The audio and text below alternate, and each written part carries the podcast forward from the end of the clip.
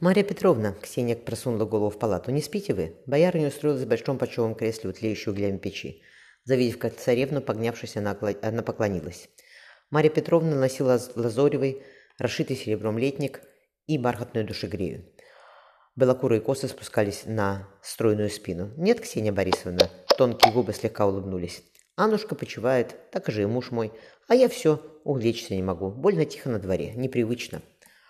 Усевшись в кресло напротив, скинув софьяновые туфли, Ксения подобрала под себя ноги. Я тоже подышать на двор выходила.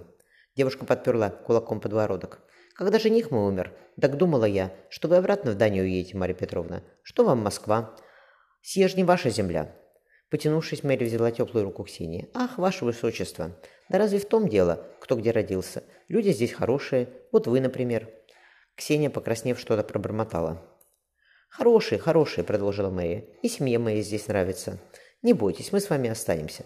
Самозванцы разобьют, а вы выйдете замуж. Европа еще принцев достанет. Не... достанет». Женщина рассмеялась. «А вы замуж по любви выходили?» Ксения спохватилась. «Простите, Марья Петровна, не след о таком спрашивать». «Отчего не след?» Мария нежно улыбнулась. «По очень большой любви, Ксения Борисовна. Мужа я своего всегда любить буду. Пока живы мы». Девушка помолчала. Помните, вы мне переводили повесть об итальянской, э, из итальянской жизни? У влюбленных, чьи родители враждовали.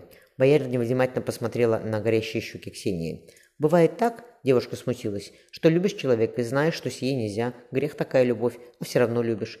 Сердцу не прикажешь, — Ксения Борисовна мягко ответила боярыня. Стряхнув косами, девушка решительно сказала. «Нельзя сие». Девушка вздохнула, Ксения вздохнула. «Так там, значит, так тому и быть».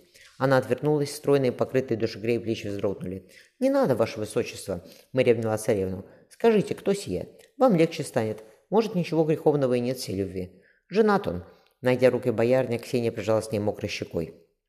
«Ах, Марья Петровна, я бы за ним куда угодно пошла, оставила бы и царский венец, и почести, и трон московский, только бы быть нам вместе». «Да нельзя. Не судьба знать». Девушка тихо заплакала, Мэри только погладила по голове. Болотников вытянулся на соломе под сырым сводом подвала. «Сырно безопасно», — хмыкнул он. «Но усадьбу князя Масальского оставаться не след. Нам здесь осталось пробыть не больше недели. Завтра на Красной площади прочтут грамоту от истинного государя, а потом кликнет народ Годуновых резать. Удавим суку свою отродьем, и останется только открыть ворота царю. Жаль, что Ксению не велели трогать. Я бы потешился, хошь она и вражеское семя, но говорят, что девка красивая». Болотников приподнялся на локте. Но с Рахманом Эфиден да покончить. Что бы он здесь не делал, а человек он опасный. Я бы еще с паном Теодором по-свойски поболтал, узнал бы, где жена его, но сие придется отложить. Ничего, я подожду. Он закинул руки за голову. Тихо-то как, даже собаки не лают. Незаметно выбравшись из подвала, он остановился на берегу серебрящейся с лунным светом Яузы. Рядом белой громады возвышались стены Андроникова монастыря. За Москвой рекой простиралась бескрайняя черная равнина. Взглянув на редкие огоньки, Болотников прошептал. Недолго осталось. «Милый, а что там читают?» Выглянувший из лотка торговец поймал за рукав мальчишку, бегущего по Красной площади к Троицкой церкви. «Грамоту царя-батюшки законного Дмитрия Иоанновича, закон... грамоту царя-батюшки законного Дмитрия Иоанновича», — выпалил парень. Прибав товар, торговец тоже поступил, поспешил к толпе, окружающей лобное место. Федор Воронцов-Велиминов в простой рубашке и невидом кафтане приставил ладонь к глазам. Рукоять его сабли, изукрашенная алмазами, сверкала под жарким солнцем. В высоком небе вокруг золотых куполов каркали вороны. С воздвиженки Китай-города на площадь стекались люди. «Кто сие?» – предушурился Федор. «Ах, Пушкин и Плещеев!» Хватит шваль ходородная, и казаков вокруг две сотни. Он было засучил, засучил рукав, но опомнился. Сих мы перехватить не успели. Федор сдержал ругательство. Ишь, как Гаврил Григорьевич надрывается. Видать, не понравилось ему воеводе. Пил, воевода в пилыми сидеть. Под самозванцем кормление лучше выходит. Слушать там нечего, надо делом заняться. Надвинув шапку на глаза, он широким шагом пошел к Боровицкой башне.